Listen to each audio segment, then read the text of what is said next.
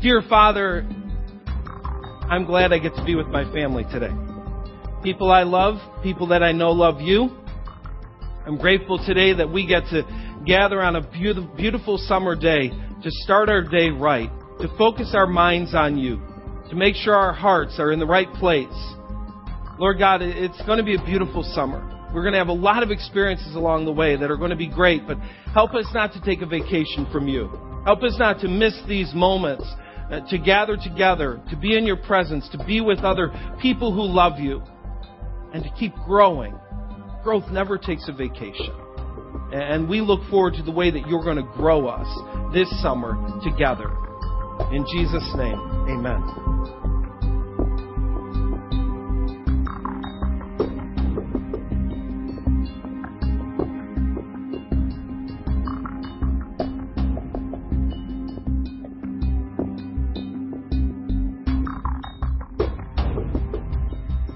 It's good for us to have that hope that our God lives and He reigns.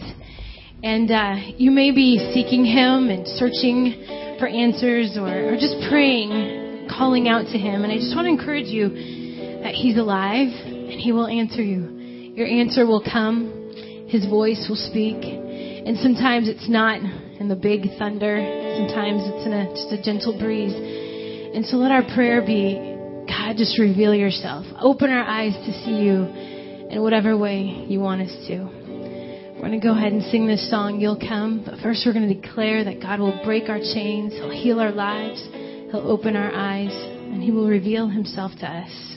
We're going to sing it together. Be seated. Welcome to Southfield. Thanks for joining us for, for worship. Uh, we're so glad to see you this morning and so glad to just be together on such a beautiful day. Would you rifle through the papers that you were handed this morning? The Southfield card is in there. We'd love for you to pull that out because there's a few things I'd like to draw your attention to before we, we move on in the service. Uh, first of all, if this is your first Sunday with us, we just want to say thanks for coming. And uh, we'd love for you, if you're comfortable with it, to, to use this to talk to us, let us know a little bit about you and your family. And uh, we, we promise we won't harass you or anything like that. Um, this is also a great way to take next steps at Southfield if you've been coming for a while. And uh, for you, it's time to start doing um, a few other things. You'll see some options there uh, that that uh, that we find to be great great next steps. Uh, some things I'd like to draw your attention to on the card. Uh, first of all, we're in a season right now where there's going to be a lot of ministry startups and kickoffs. We're, we're really excited. We've loved the summer, but we're really excited to to get back into the swing of things. I know your kids are getting ready for school, and routine is starting to leak back into the house and the family routine. Uh, same happens here at Southfield, and we don't want you to miss out. So there's there's two ways that um, uh, we'd recommend. One is uh, there's a box that says I am interested in Southfield emails. Uh, there's just going to be a, a, series of announcements and and news breaks that are going to be happening over email. And if you don't receive those, uh, feel free to check that. Give us your email, and uh, we'll make sure we certainly we protect that. We won't abuse it. And at any time you can you can opt out if you're you're all done receiving emails from us. But that'll be really valuable in this season. Also, if you're on Facebook, you can look for us at Facebook Southfield Church or Southfield Community Church. I'm not sure which one it is, but um, we tend to keep people up to date that way as well. Uh, also, coming up next week, August 21st, we've been talking about it for a while now. We're really excited.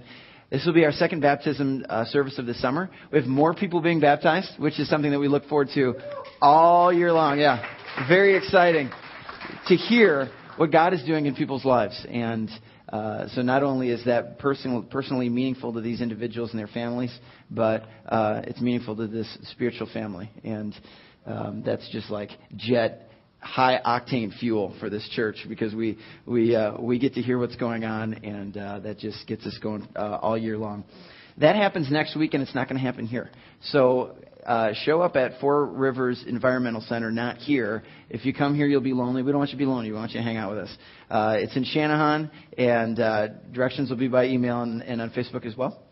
Uh, it'll be a, a lot of fun. Service starts at 9:30. Everybody here is invited, and if you're a person who hasn't been coming for a while, um, and you're not sure if this is for you, this is definitely for you. We'd love for you to come. This is a great opportunity uh, to meet more people that are here, and uh, it's it's it's one of those times where people feel like, oh, I'm not in yet. That's not something I should go to. No, it's definitely for that reason you should come. Uh, because uh, we want we want to hang, hang out with you in the sun. It's also not too late to be baptized. I mean, if you've been thinking about being baptized, just get in touch with us. We'll talk it through with you, and if you're not ready yet, that's fine.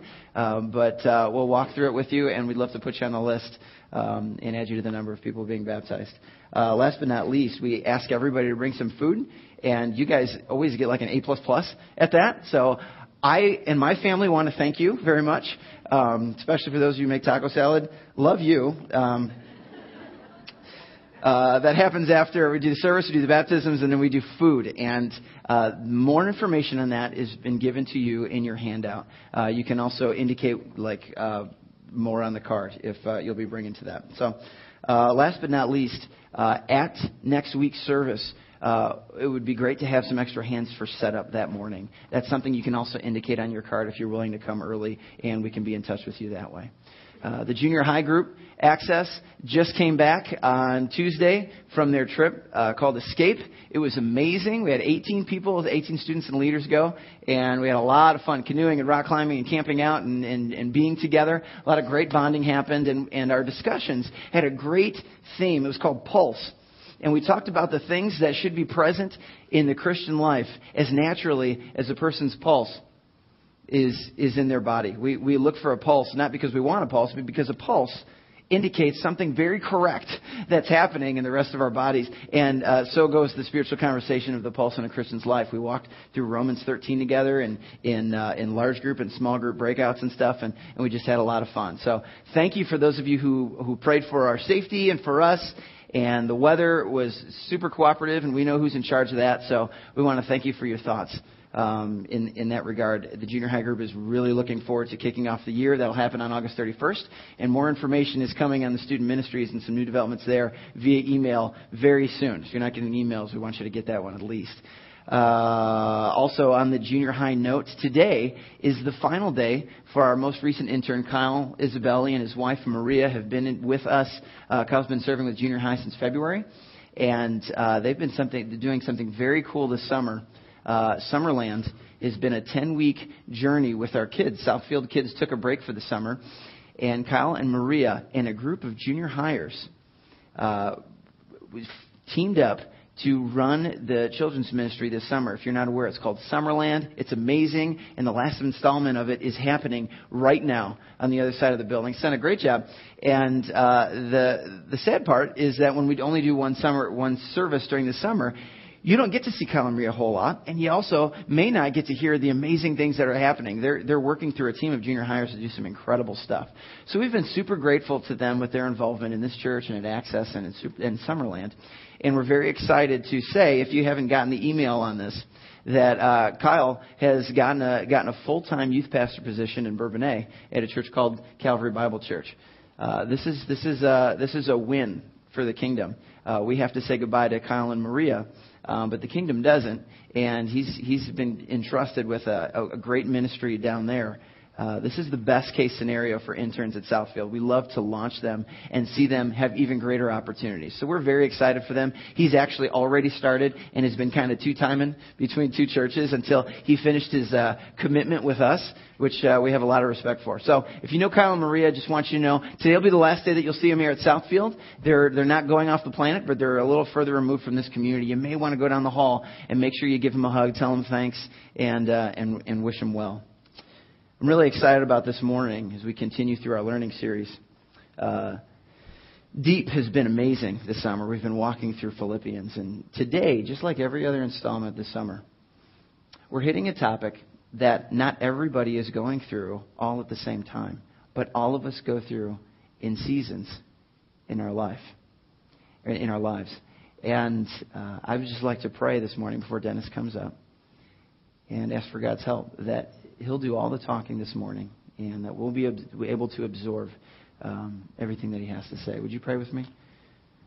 Father God, we've we've tried to ready ourselves this morning. We we tried not to argue in the minivan on the way here. we um, uh, we tried to uh, dial in as we sang songs to you, and um, we've tried to see you in the eyes of, of fellow believers here, and, and and sense your presence in this place, and um, uh, we've been trying to ready ourselves, and and uh, at the same time, Lord, we we always know that um, we could always be on the brink of you telling us something really important to us, maybe something that we have to chew on. Uh, we realize this, this could be this moment. We don't make so much of Southfield Church or Dennis or Justin or anything that happens here. We make much of you and your wisdom and your guidance for us. Your Father's heart means the world to us. And as, as uh, we open your word, uh, we just ask God that uh, you'll give us the heart to absorb everything you have to say. May your Holy Spirit interpret words for everybody to be very specific direction in each of our lives. In your name we pray. Amen. So, if you were here last week, you remember that I gave Lorraine Seaman a significant amount of grief for showing up late. she was here at 9:22 with time to spare. I was a little bit surprised at the number of you who came in walking late and threw your kid under the bus is the reason for being late.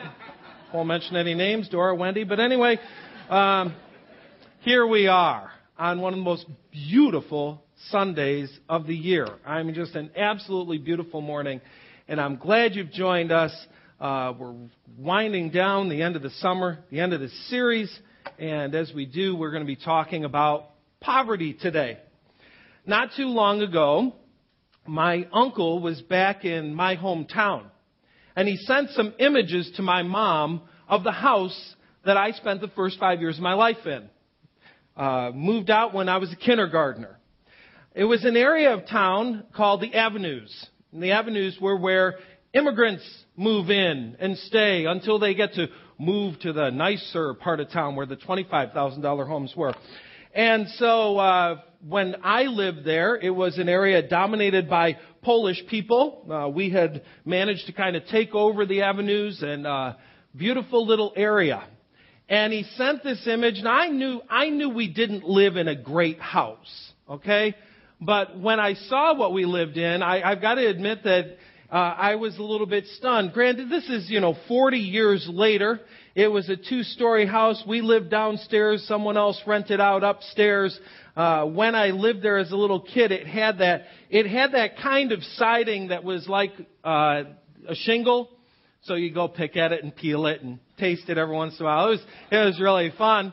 Um, my mom actually lived here as a kid as well. And she tells stories that as a kid, she learned how to smoke sitting on that rail at nine years old. And was always quick to say, you should not do that. But anyway, you know, that, that was the story. Same trees sitting out front. I mean, this was growing up. Then on the backside, told you it was a, a, Polish community. We lived right around the corner. You can see the big building in the back. That's Our Lady of Czestochowa, uh, church and church and school. And uh, when I lived there, this fence wasn't in the back, and you could go running right on outside and play on their playground there on the asphalt. I get a kick out of all the safety warnings these days. We'd swing, jump off into the parking lot. Look, I'm still alive. It's amazing. But you can tell the, the garage has fallen into a touch of disrepair. Uh, someone says that a tree fell on it. I'm like, all right, or you just didn't re-roof it. But anyway, um, yeah, and it looks like they're having trouble with their TV reception as well.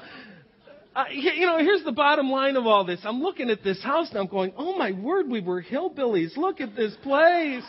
Oh my goodness. But you know what? That's not the way I remember it. I remember being happy. My mom and dad say they bought this house for $6,000 and sold it for nine. And today it would be worth about 25. I'm not kidding. Uh, that area of western New York is so depressed. I, I don't remember it being a place that other people would drive by and say, Who in the world lives there? Poverty doesn't doom a person to inevitable despair. Now, you know, poverty, of course, relatively speaking, American style. You don't have to be sad just because you don't have much. Uh, that is part of the image that's portrayed to us, right?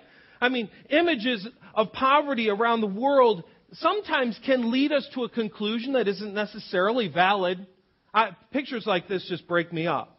I have a hard time looking at pictures of kids starving around the world. But you know what was interesting? I, I mean, I just literally Googled poverty to see what would come up and pulled four, four, four images together.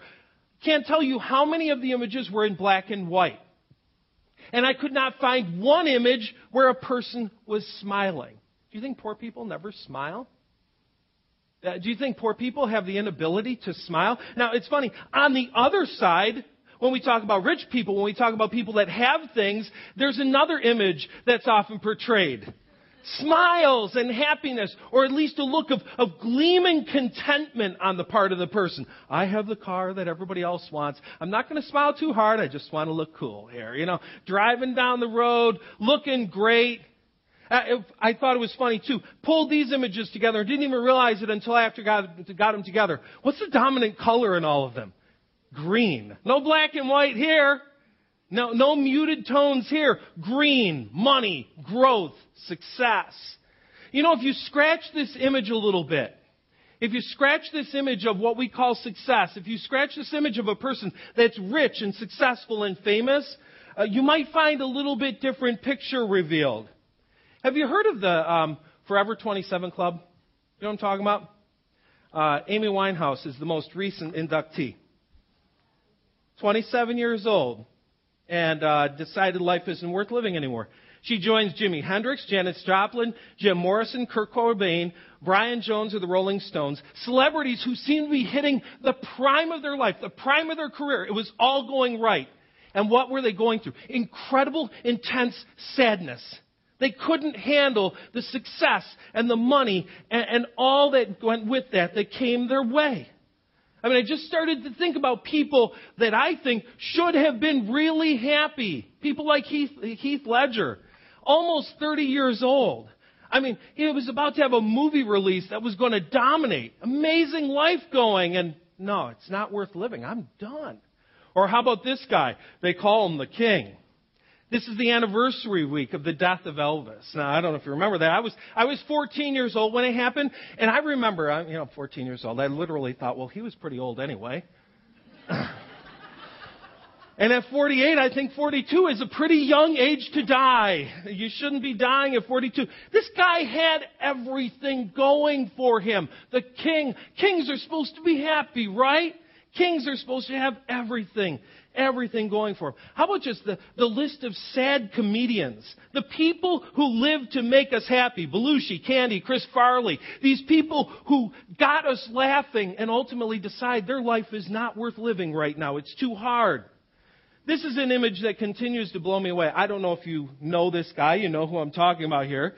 This is uh, Meriwether, Meriwether Lewis of Lewis and Clark fame. Several years back, I read uh, The Undaunted Courage by Stephen Ambrose, talking about that, that journey across the country. And I've got to admit to you, my history must have been a little lax because I was shocked to find out that Lewis decided to end his life at 35 years old. Here's a man who, by every standard in his time, was incredibly successful, but the physical pain in his life, as well as what he perceived the rejection of other people caused him to say, life isn't worth living anymore. And he shot himself. I, I, don't want to bum you out, but go home later today and Google celebrity suicides. You'll find a long list of rich, famous, and incredibly discontent people. You see, you can't just say that because someone doesn't have money, they'll be sad. And you can't say that because someone is not in poverty, they will be happy. Joy is not determined by possessions. You can live in poverty and have sustaining joy. It's possible. So I'm going to give you the, the sermon in a sense, sentence today, or really uh, the sermon in three sentences, all right? It goes something like this. Lots of stuff does not equal lots of joy. It doesn't work that way. Equally, lack of stuff does not equal lack of joy. Just because you have lots of stuff doesn't mean you're going to be happy. Just because you have little stuff doesn't mean you have to be sad. Learning contentment leads to sustaining joy. Whatever you're going through, whether it is poverty or riches, whether it is a season of success or a very difficult season altogether, we need to learn how to be content in that particular season. So let's start by breaking down contentment again. When I think contentment, there are some images that come to my mind. Go ahead and Google in your mind for a moment, okay? Google contentment. What, what picture comes to your head right now? What do you see when you think content? Let me give you a few. I thought this guy looked pretty content, didn't he? I am content when I am sleeping, and this dog is very, very, very content. or this guy enjoying just a, an incredibly serene view. How can you not be content? You're walking up this morning. This weather is perfect. How can you not be content with this perfectly beautiful day? Uh, so other people get a picture of, I would call it like a, a you know, a Zen, a Zen-like spirituality. Uh, maybe someone sitting in a, in a yoga position, meditating. These are their pictures. These are the images that come to people's mind when we say, what does a content person look like? I want to give you a couple of different images. A couple that I hope will burn into your brain. Here's one. This is real. This isn't a Photoshop special. This is a tornado descending on a house. And at the same time, there's a rainbow running right through the middle of the image. Can you imagine those two things being present at the same time? Here's another one. Maybe you've seen this image before. It's a lighthouse being engulfed by waves, huge waves. Can you see the guy standing in the doorway? Hand in his pocket? Just going, this is cool. I mean, this is contentment. The storm is raging all around you. And you're going, I'm good. It is well with my soul. I'm breathing okay. This is the image of contentment that should come to our mind. To be content is to be satisfied, fulfilled, at peace, tranquil, and serene. What's the opposite? Well, dissatisfaction. I, I'm, I'm not happy with life right now as it is. We live in a society that is built, its an entire economic system on dissatisfaction. Uh, advertisers promote discontentment all the time. You may be happy with what you have, but you'd be a lot happier if you had one of these. And you know what? It may be brand new. But, but there's something else with just one more feature that, ah, oh, and all of a sudden that brand new thing you're going, eh, not so much. I want that one. It's built on creating discontentment inside of you. They play on our longing for more or better or different. They tell us you deserve better. And we believe them. You know what discontentment leads to? It leads to coveting. Coveting. Longing for something I do not have or perhaps even something someone else has. Uh, God put it in the list of Ten Commandments. Do you remember Exodus 20? You must not covet your neighbor's house. You must not covet your neighbor's wife, his male or female servants, his ox or donkey, or anything else that belongs to your neighbor. Coveting is grounded in discontentment. And I got news for you. It didn't start with American consumerism. It's rooted so deeply in the human heart that when an Israelite would be standing at his kitchen window, he'd look out and go, Man, Joe's got a great donkey. Sure wish I had a donkey like Joe. I'm going, Really? You coveted a guy's ox? His donkey? Are you kidding me? Now, on the other hand, I imagine myself driving through my neighborhood, and there are these jet skis parked in my neighbor's driveway. They look sweet. They'd look even sweeter in my driveway. You know, come on over, 26653 West Allison, park them right here. I can't imagine longing for my neighbor's donkey. But there are a few things my neighbor has that I think sure wouldn't mind having one of those. Coveting withers away your soul. You find yourself in your life saying, the things I have aren't enough good enough. I want someone else's. I want something else. This isn't working for me. It will eat at your heart. It will deprive you of joy. It is not possible to be joy filled and to be discontent at the same time. It doesn't work that way. Paul says something in Philippians 4, and that's where we're landing today. In Philippians 4:11, that's amazing. He says, "I have learned how to be content with whatever I have." I have learned how to be content with whatever I have. I want you to look at the first three words in particular. I have learned. Sometimes we look at these Bible characters and we think, you know, someone came along with the saint wand. Ding! Now he's perfect. No. I have learned how to be content. What does this imply? First, it tells me that Paul was not always content. That there was a time in his life that his joy had been stolen by longing for something else. There was a time that he could not say with conviction, I'm content with whatever I have. There's a second implication as you look at the verb.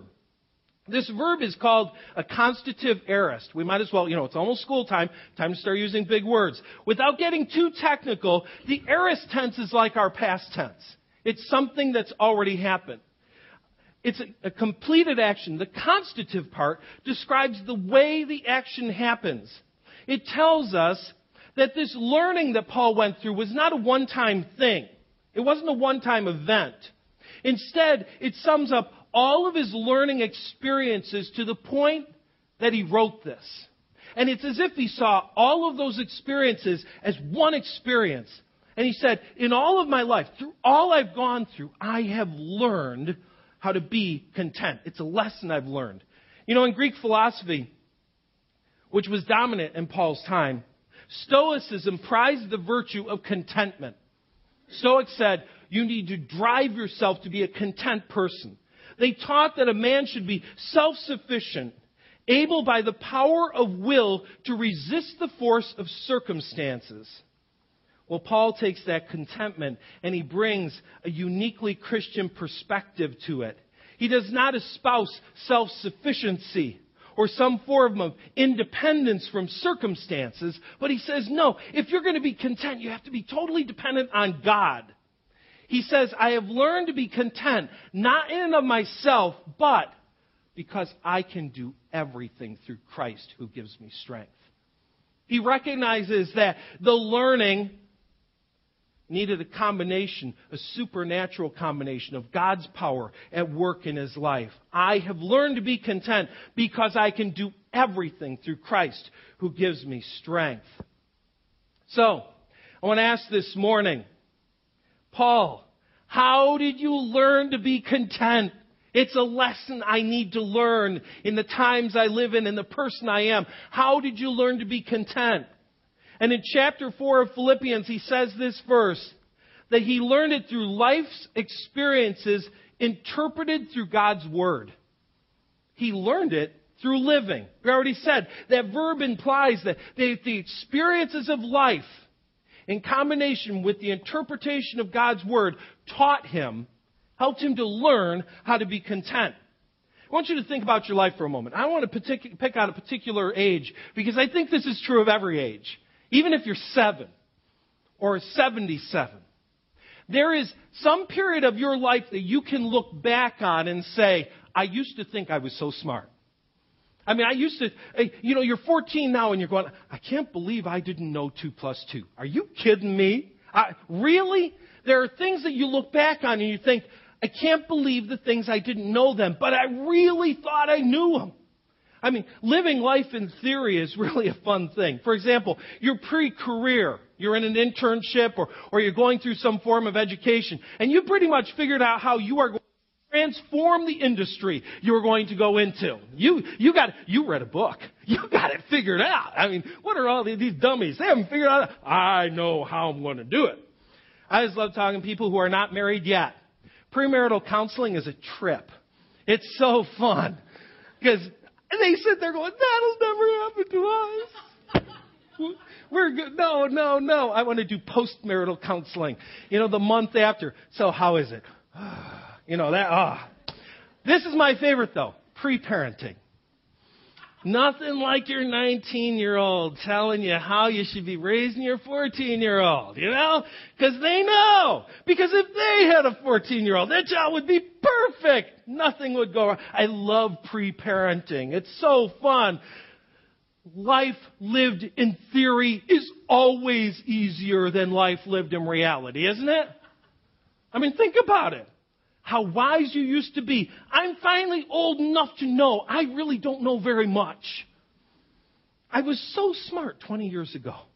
I mean, I really was. I knew so much. What happened? I'll tell you what happened. Life, reality, experiences. And I realized how little I know. Early in life, most of us are relatively poor. And by that I mean we move out of our parents' house and we realize it's not ours. And all the things that we thought we were going to bring with us, they said, no, that's ours. You, You can have the Xbox. We won't use that. Everything else is yours, ours. So bye, see ya, have a nice life. And all of a sudden you realize what you don't have. Uh, we think that someday, when we have more, we'll be content. I mean, early on, you're kind of going, how can anybody be content on ramen, ramen, ramen, chicken ramen, beef ramen, shrimp ramen? All these ramens. How in the world can anybody be content this way? And then you live a few years and you get a few things and you get the better house, and you get the better car, and you get the better stuff, and you find that you still have this hole in your soul about the same size, and it's just not getting filled. You've lived long enough to go, okay, I thought that being poor was the cause of my discontentment, but now I've got a little more and I'm still wanting more. It's still not enough. I still need something more in my life. It's, it's not really working. We think that someday when we have more, we'll be content. In theory, I know that more will not make me happy. I mean, what person, honestly, when they have nothing, they go, I know, I know that just because I have more stuff, I'm not going to be happy. But inside we're going, but I'll be happier. uh, I'll be doing better than now, right? Not really.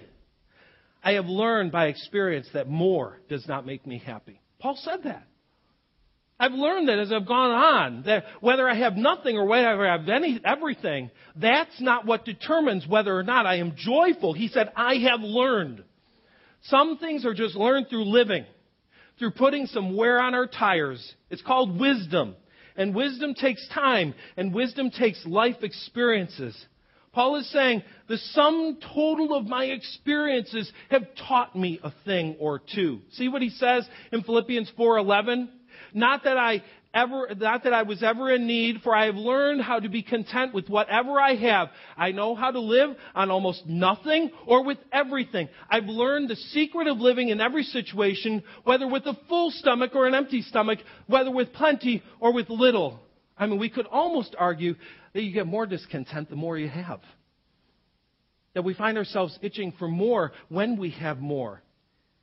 He had lived life he knew what it was like to have a full stomach and an empty stomach, to have lots of stuff and to have little stuff. He had lived long enough, he had experienced life long enough to know that having doesn't solve the contentment problem.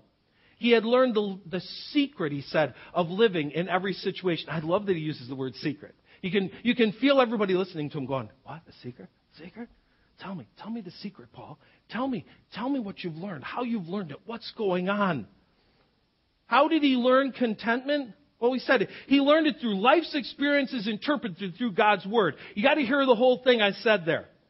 Time and experience don't automatically equal wisdom. I've known some really old dumb people. Time and experiences do not automatically lead to wisdom. It needs to be experiences interpreted through what God has to say. I mean, he says, verse 13, for I can do everything through Christ who gives me strength. Contentment is not about self sufficiency. Contentment is not about being independent. He says the only way to be truly content is to totally rely on Christ. I've got to totally rely on Christ. That's the only way I'm going to be content if God gives me a billion dollars or if He just gives me a shiny penny. The only way is if Christ gives me the strength to do it. For I can do everything through Christ who gives me strength. I can't do this on my own. That's a great verse, and I love to quote it, but you got to see it in context. What was he talking about? God gives us the strength to be content. You can't say, as a Christ follower, I'm not able to be content. God, through Christ, gives you the strength to be content. Contentment, deep soul satisfaction doesn't come through sleep and sunsets. It is supernatural. It only comes through full dependence on the strength and the power of Jesus Christ. For I can do everything through him who gives me strength. In the next section, Paul gives us a, a second way we can learn contentment. We learn it through, through generosity expressed when we have deep needs of our own. We're generous when someone should be being generous to us because we have some needs. Look, look what he says. As you know, you Philippians were the only ones who gave me financial help when I first brought you the good news and then traveled on from Macedonia. No other church did this. Even when I was in Thessalonica, you sent help more than once. I don't say this because I want a gift from you. Rather, I want to receive, I want you to receive the reward for your kindness. Part of what Paul is doing in this passage is he's praising the Philippians for their generosity toward him. He wants them to know, I'm really grateful you did this. And you look at this and you think, well, of course the Philippians were generous. I mean, Philippi, it was kind of the, the Barrington of its area, right? Kind of the Lake Forest, kind of the Wilmette. These people were well heeled. They had some money. Of course they could be generous. They were rich, right? Well, Paul talks about the Philippian church in 2 Corinthians 8, trying to motivate the Corinthians to give. Here's what he says about them. And now, brothers, we want you to know about the grace God has given the Macedonian churches. This is Philippi. Out of the most, out of their most severe trial, their overflowing joy, and get this, and their extreme poverty, out of their extreme poverty, welled up in rich generosity. For I testify that they gave as much as they were able, and even beyond their ability entirely on their own. They urgently pleaded with us for the privilege of sharing in this service to the saints. Mean, what's this passage saying? Out of their extreme poverty. This was not a rich group of people. These people were dirt poor. Yet the opportunity arose to meet a need, and they met it. They met it. How do we learn contentment? We learn it by giving when we have deep need, by giving it away, by being generous. What's the opposite of this? Hoarding.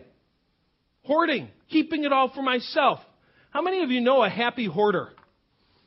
The two don't go, to, go together, do they? Contentment and hoarding cannot coexist. I know for a lot of us, we think, when I have money, then I'll be generous. When I finally have something, then I'll be generous. This is false. When, when we have more, we might be willing to give some, but that doesn't mean we're generous. I mean, if I had $10 billion today and I gave you 5 million, you'd be happy. There's no question. But I'd still have a lot of money left. It wouldn't hurt me in the least. I could probably find some way to write it off. Generosity is about sacrifice. And it's only when I come to the point of saying, this thing I'm holding, I don't have to hold it so tightly, is when contentment starts to grow in my spirit. So we learn contentment through life experiences learned through God's Word and through generosity expressed when we still have needs of our own. Let me give you a final way. It is learned through dependence embraced at its most basic level. We have to depend. What does he say? At the moment, I have all I need and more. Do you remember where he's writing this letter from? Prison. At the moment, I have all I need and more. Do you think he might be talking about a state of mind, about a mentality of contentment, about a, about a condition of his heart? I am generously supplied with the gifts you sent me with Epaphroditus. They are a sweet smelling sacrifice that is acceptable and pleasing to God. And this same God who takes care of me. Do you catch this? It's the Philippians who provided the gift, and he's saying, and this same God who takes care of me will supply all your needs from his glorious riches, which have been given to us in Christ Jesus. This same God who takes care of me. Real contentment comes when we totally depend on God. When there's nothing left but saying, God, I am completely relying on you. Real contentment, catch this, real contentment is living in God's trustworthiness. It's when I finally go, I can trust you. In fact, I can't even trust myself. I only completely trust you. By the way, the operative word of this passage, need. My God will supply all your need. In a rich nation, uh, having a data plan on my cell phone feels not having it feels like total depra- deprivation, but it, but it really isn't. In a rich nation, you know, if you're a kid and you don't have an Xbox, all your friends go, man, your parents, they don't love you very much, do they? Uh, what's your problem? Uh, we, we think of these things and we say, I need them, I need them, I have to have them. That's not what the Bible says. God, Bible doesn't say that God meets our wants. He says He meets our needs. He's not a genie in a bottle. He's not a vending machine. Put in a prayer, get out a wish. It doesn't work that way. And this same God who takes care of me will supply all your needs. And don't miss the, rest, the next part. From his glorious riches, which have been given to us in Christ Jesus. God doesn't just make a promise that he can't keep. He has all the resources he needs to provide every need you and I have. You know, I have to wonder after a week of watching a stock market go boom, boom, boom, boom, boom, and, and just watching everybody with the jitters and, and wondering whether or not America will, you know, what's going to happen to us financially in the next year and following. I have to wonder if all of this is not God drawing us to Himself in 2011. The church, drawing us to Himself. Is an economic downturn punishment from God? Or is it instead an opportunity to get our values back in line? Because our values have been pretty whack. We think that we'll be content when we finally have enough. And maybe, just maybe, God's saying, you know what? I'm going to help you to understand that the stuff isn't what makes you content. That's not how it works. I have learned, Paul said. I have learned. Maybe God is sending us back to school giving us the experiences we need to learn contentment, giving us the chances to be generous, even though we have deep needs of our own, giving us the opportunity to depend completely on Him to meet our needs. And not a government agency or something else, but saying, God, I depend on you. Pure joy finds a way to smile despite the most severe circumstances, even poverty even poverty. Mastering these lessons will help us to finally find sustaining joy. Let's talk to God. Father, nobody in this room wants to be poor. We don't long for it. We would like to be the person who has to learn contentment while rich. That's fun. And it feels a little optional, too. When we're poor, we are totally dependent.